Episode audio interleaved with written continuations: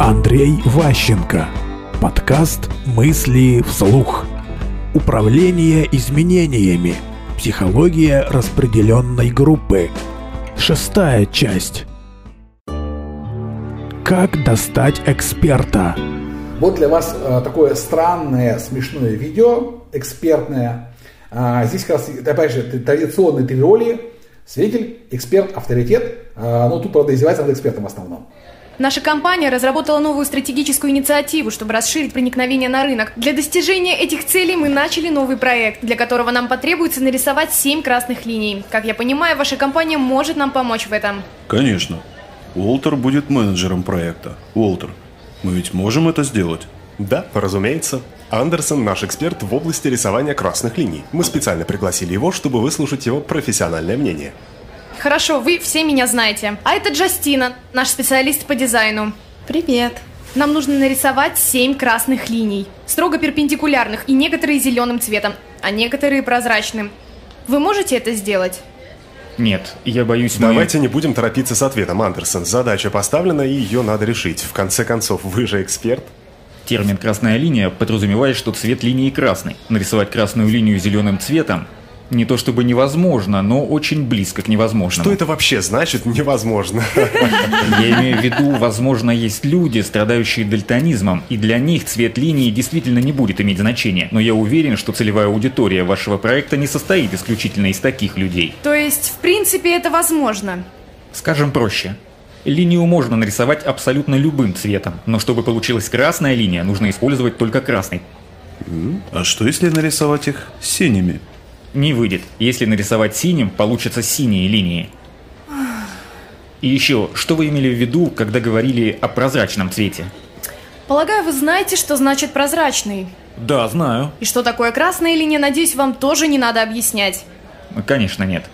Ну вот, вы нарисуйте красные линии прозрачным цветом. Вы не могли бы описать, как вы себе представляете результат? Ну, Андерсон, что у нас здесь? Детский сад? Я Детский просто сад. пытаюсь... Давайте не будем тратить время на непродуктивные споры. Задача поставлена. Задача четкая и ясная. Если есть какие-то конкретные вопросы, так задавайте. Вы же у нас эксперт. Хорошо. Давайте оставим пока цвета. У вас там что-то было про перпендикулярность. Семь линий все строго перпендикулярны. Чему? Эм, всему между собой. Я думала, это вы знаете, какие бывают перпендикулярные линии. Конечно знает, он же эксперт. Две линии могут быть перпендикулярны, но семь одновременно не могут быть перпендикулярны. Я покажу. Это линия, так? М, Да. Теперь другая. Она перпендикулярна первой линии? Ну, Да, она перпендикулярна. Верно. Подождите, это еще не все. А вот третья линия, она перпендикулярна первой? Да, но со второй она не пересекается. Они параллельны, не перпендикулярны. пожалуй, да. Ну вот, две линии могут быть перпендикулярны. Можно ручку? А если так? Это треугольник. А почему они синие?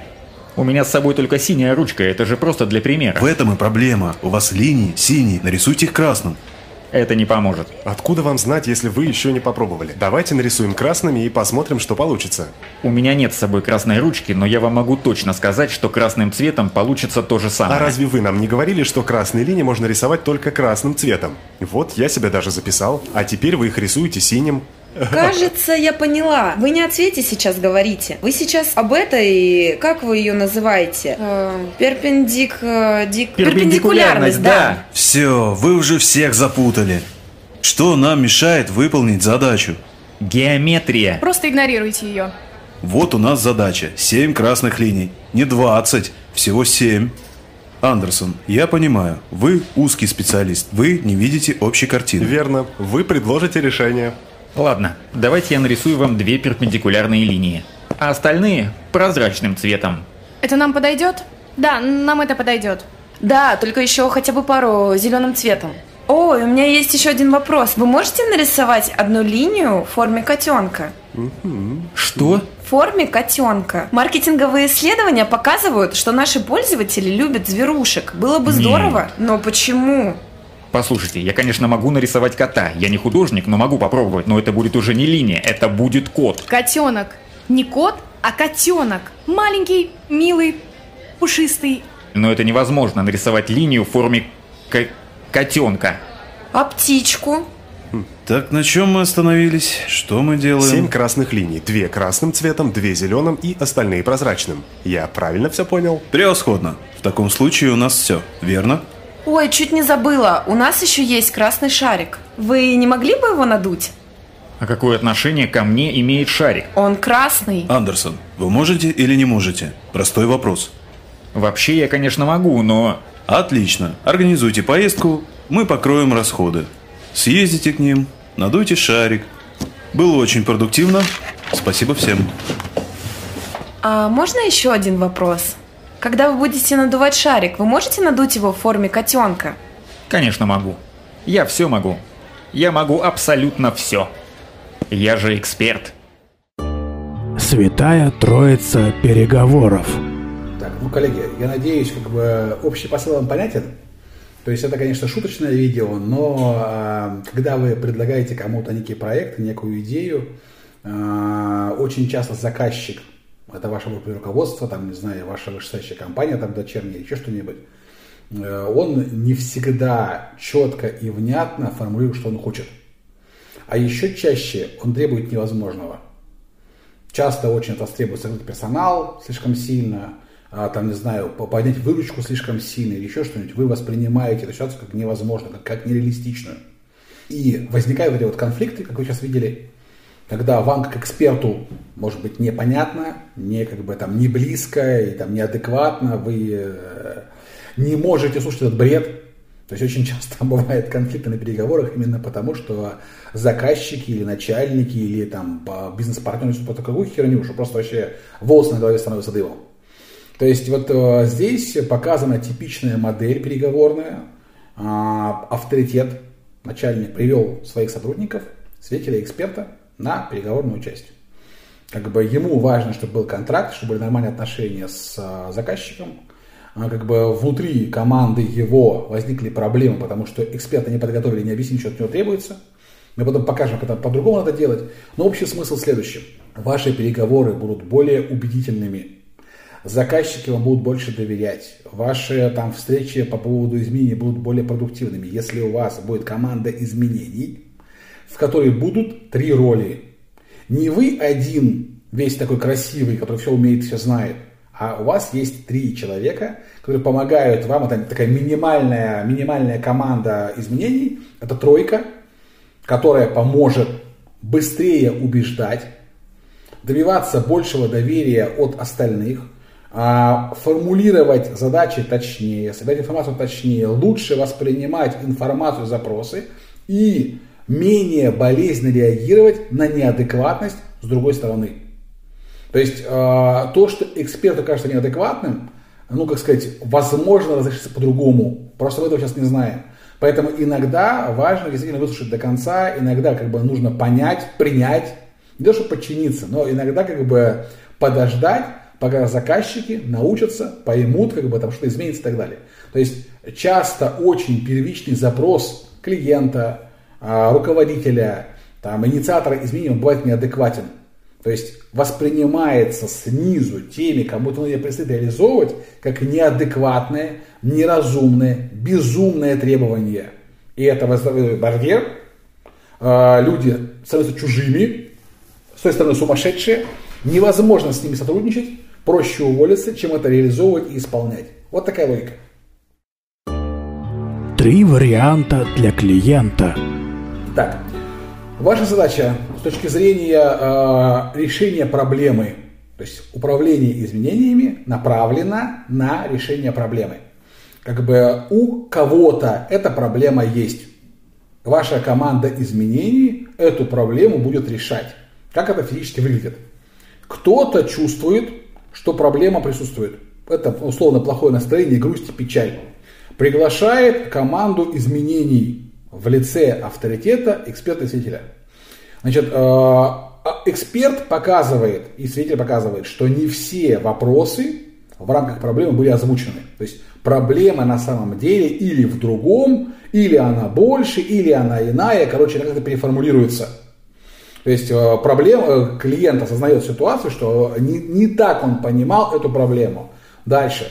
Кроме этих вопросов у клиента возникает ощущение рисков. То есть, что он риски в проблеме неправильно оценил. Некоторые недооценил, некоторые переоценил. То есть, у него возникает страх от того, что он ситуацию не контролирует. Упустил вопросы, когда ситуацию не контролирует, у него такая раскачка возникает. И дальше. Ему предлагается некое решение. То есть, э, лучше всего три варианта. То есть, клиент чувствует, что решение проблемы возможно, это поднимает ему настроение. И, соответственно, постепенно у него возникает ощущение, что есть кто-то, кто эту ситуацию может разрешить. То есть я вам сейчас показал э, типичный путь, которым проходят консультанты, продавая свои консалтинговые услуги неким корпорациям. Не знаю, там Роснефть, Лукойл, кому-то еще, э, компания большой, большой четверки, консалтингом занимается, они вот именно по такому пути проходят, продавая свой вариант решения.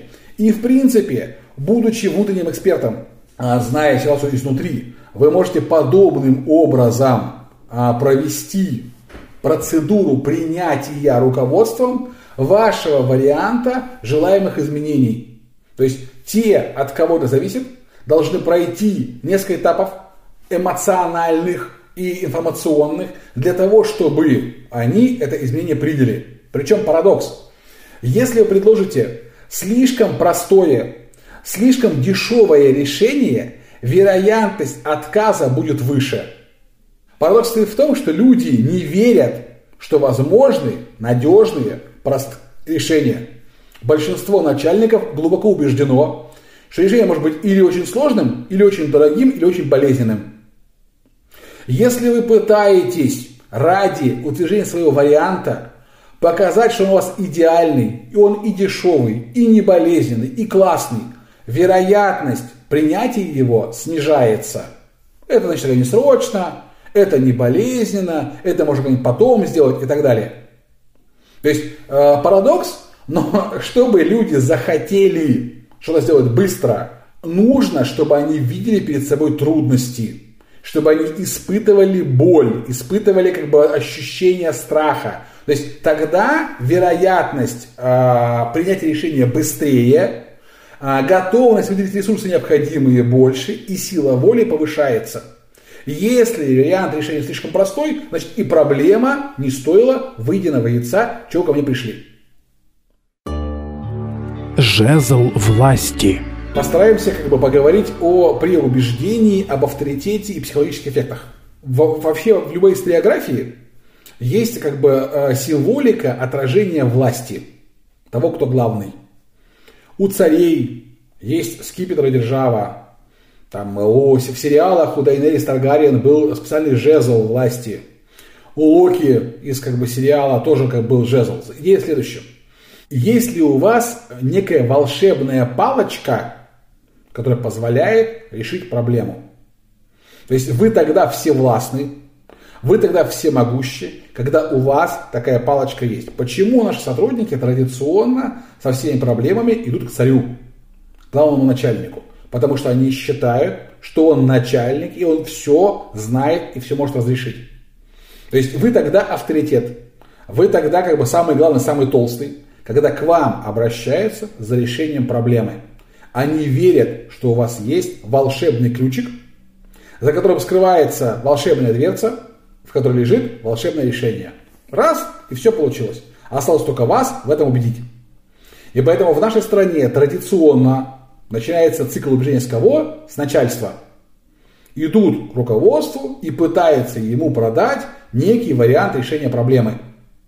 Игнорируя сотрудников, игнорируя там других подчиненных, потому что считает, что самое главное что? Чтобы начальник дал добро. И если он добро дал, дальше все будет автоматом. Будут приказы, будут распоряжения, будут ресурсы. Если не дал, то как бы ничего двигаться не будет. То есть и из-за этого же как бы, э, мы пытаемся обычно завоевать доверие не тех, кто проблему будет решать, а того, кто просто разрешит нам всем этим заниматься. То есть мы, прежде чем проблему решать, хотим, чтобы нам кто-то разрешил это делать. Какой-то начальник.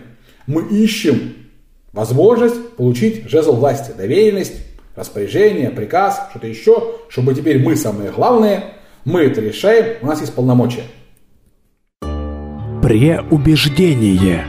Для того, чтобы именно вас выбрали как бы к решению проблемы, ваш вариант был самым ценным, нужно понимать, какое о вас есть э, впечатление. Кто о вас что думает до начала дискуссии с вами, до обсуждения вашего варианта решения и так далее. То есть как бы начальство не просто вас все приглашает, не просто вас слушает, оно что-то о вас думает. Оно у кого-то спросило, а кто вы, а что вы, а о чем вы.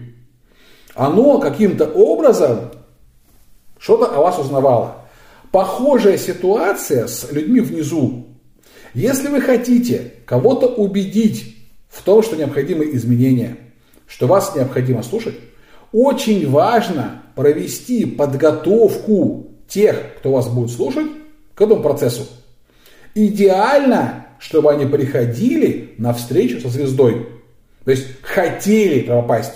Чтобы не вас их загоняли, типа там, ребята, сегодня в 2 часа будет совещание, всем явиться, кто не увидится, того уволят. Должна быть обратная ситуация. Ребята, в 2 часа будет встреча с начальником, есть три места, у нас 50 человек. Кто, кому, кто выиграет, тот пойдет. Кто хочет, тот, тот типа лотерея какая-нибудь. И вот кто победит, тот пойдет, остальные останутся в жопе. То есть э, важно создавать стремление на этапе еще до начала убеждения, преубеждения. Важность репутации. Вот я использую здесь картинку, так сказать, как бы такого бессознательного понимания. Помните, была комедия про операция И, где Шулик учился там экзаменам. И вот он с девушкой провел там несколько часов вместе, э, будучи э, вовлеченным в чтение конспекта, очень важного для экзамена. И как бы он там с ней и кушал, и гулял, и ехал вместе, и при даже не осознавал, что находится рядом с девушкой. Очень часто вы, эксперт, вы все знаете и умеете, но о вас не знают, вас не слышат, вас как эксперта не воспринимают. И если вы не работаете над своей репутацией, если нет тех, кто о вас позитивно откликается, тех, кто говорит, что да, этот парень знает, он умеет, он понимает там и так далее, у вас проблемы. Вам приходится все это преодолевать прямо на совещании. Завоевывать авторитет, кого-то впечатлять, все такое прочее. А мы уже говорили, что люди все разные. Ригидные, лобильные, смешанные. И у вас просто тупо может не хватить времени во время выступления, чтобы к вам прислушались. Поэтому важно, если вы делаете, занимаетесь своей репутацией, если вы э, хотите делать карьеру, чтобы у вас в компании была не просто должность, не просто ваши умения и знания, а репутация. Чтобы другие люди о вас чего-то думали, чего-то друг другу говорили, и желательно о вас позитивное. То есть э, вообще по-хорошему любые сплетни о вас хорошо. Любые. Раз о вас говорят, значит вы уже особенный. Хорошо бы, чтобы у этих сплетен была позитивная коннотация. Не просто у вас красивая машина, там, не знаю, красивые волосы, а у вас еще и там знания в голове нормальные. Но это происходит как бы там позже. Редко люди в курилке обсуждают, какая была классная презентация, какой был чувак умный вообще, офигенный. Обычно говорят что-то другое, то есть какой-то негатив, там что-то еще редко обсуждают достоинство человека. То есть работать над репутацией – это усилие. И поэтому думайте о том, как рядом с вами живут другие люди в офисе. Они, как этот Шурик, ходят рядом с вами, вместе с вами дышат одним воздухом, вместе что-то делают, и при этом о вас не знают, они вас не видят. Что они при этом о вас могут думать? Да ничего, вас просто нету. Если вы хотите карьеры, хотите изменений, хотите признания, нужно, чтобы о вас разговаривали, чтобы вы давали для этого поводы, чтобы ваша фамилия приходила первая в голову, когда возникает необходимость решать проблему. Что вот этот чувак способен, у него есть силы, он может, он знает, он рисковый, он готов, и ему можно это поручить. Потому что традиционно любые вопросы превращаются в задачи. Поступает некая новая вводная, шеф ее делит на задачи и поручает решение задачи профильному подразделению. Проблема – это когда невозможно кому-то одному поручить ее решение. И приходится организовывать некую сводную команду для решения проблемы. Кто команду возглавит? Просто профильный начальник. Не факт, что получится. Да еще он сам не сделал это просто в рамках обычных обязанностей. То есть проблема – это сложная ситуация, не типовая, невозможная к разрешению в обычных, стандартных, привычных условиях. Когда ее решают, поделив на кусочки каждым подразделением. Создается нечто смежное, которое пытается найти там решение, сейчас это модное слово, управление проектами. То есть пытается в эту тему запихнуть это все. Но просто вот выполняя формальности, управляя проектами, этого не хватает не получается так проблему решить. Проект это просто форма. Если внутри проекта неправильно распределили обязанности, если неправильно забрали данные, если неправильно была экспертиза, проект не реализуется. Проекты и методы – это не способ решения проблемы, это способ управления решением проблемы. И, соответственно, ключевая вещь – выбор руководителя группы, того, кто это будет решать, чтобы он вот эти ключевые решения принял. Что, куда, как, состав команды и так далее. Кого выбрать? Почему выбирает Васю, а не вас? Что с вами не так? Чего не хватило начальству, чтобы выбрать именно вас? Чего оно о вас не знало? Почему оно вам не верило? Почему не думало, что именно вы наилучшее решение в этой ситуации? Ваша кандидатура почему не была выбрана для решения проблемы? Почему выбрали Петю? Что о Пете знали, чего не знали о вас? Для чего нужны титулы и звания? Когда вы работаете с посторонними людьми, вот если говорить про начальство, мы говорим про доверие, про некое преубеждение, то здесь э, другая история. Предположим, вам необходимо работать с филиалом, там, не знаю, в Мухасранске. То есть вы там условно из Москвы или из Урюпинска проводите в Мухасранском совещание. И вам необходимо добиться лояльности, понимания, принятия и так далее. Вот парадокс но э, с расстоянием, с распределенной командой лучше всего работают звания и титулы. То есть люди к вам лучше прислушиваются, они э, больше вас верят, если они легко могут распознать ваш статус. Чем вы особенны? Вот, например, Валуев чемпион по борьбе или чемпион по боксу. Вот у него есть чемпионский пояс. Не нужно говорить, хватает показать пояс, и очевидно, что он чемпион по боксу, для тех, кто в этом разбирается. Военные для распознавания используют погоны. В гражданской жизни есть всякие вице-президенты, что-то еще, такие вот вещи, но это бывает не всегда понятно. Поэтому, а, если у вас есть некая краткая самопрезентация, краткое самоописание себя, это очень продает, очень помогает вас выбрать из кучи других людей, потому что именно вам поручается проблема. Мы посмотрим фрагмент сериала э, «Игра престолов», встреча двух уважаемых людей, короля Севера и королевы Андалов. Вы стоите в присутствии Дейнерис Бурерожденной из дома Таргариенов, законной наследницы Железного Трона, законной королевы Андалов и Первых Людей, защитницы Семи Королевств, матери драконов, Кхалисии Великого Травяного моря, неопалимой, разбивающий оковы. Это Джон Сноу, король Севера. Вы проделали долгий путь, милый. Ну, собственно, вот э, ключевая тема, я пытался просто показать здесь, в, э, в презентации, что, как вы видите, авторитета представляет свидетель. Рядом стоит еще эксперт, и как бы там озвучит целая специальная формула. Кто это, что это и так далее. Там титулы, звания, вице-президент, чемпион, бла-бла-бла-бла-бла. То есть подумайте, что есть в вас такого, что вы можете вставлять на картинку презентационную, чтобы другие, прочтя это, впечатлились и к вам изменили отношение. Подняли его хотя бы на пару градусов, что вы охрененный. Как коротко и четко можно подчеркнуть вашу охрененность.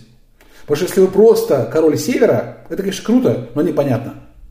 У Кхалиси презентация была лучше – Поэтому, если вы готовите презентационные материалы, некое убеждение кого-то, потратьте специальное время на короткую самопрезентацию. Точнее, лучше бы это было, чтобы кто-то о вас провел презентацию, не вы об этом писали, а типа с третьих слов.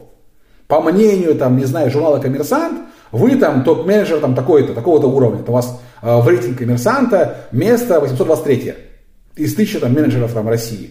Вполне себе звание. Это впечатляет. Потому что если вы просто говорите, я там начальник отдела такого-то, ну и что, ну и хрен с тобой. Этого не хватает для того, чтобы организовать людей, привлечь их внимание. Думайте о том, как можно сделать, чтобы изменить к вам отношение, чтобы поднять его вверх, и ваша авторитетность была больше. Мысли вслух. Новые подкасты и книги от Андрея Ващенко.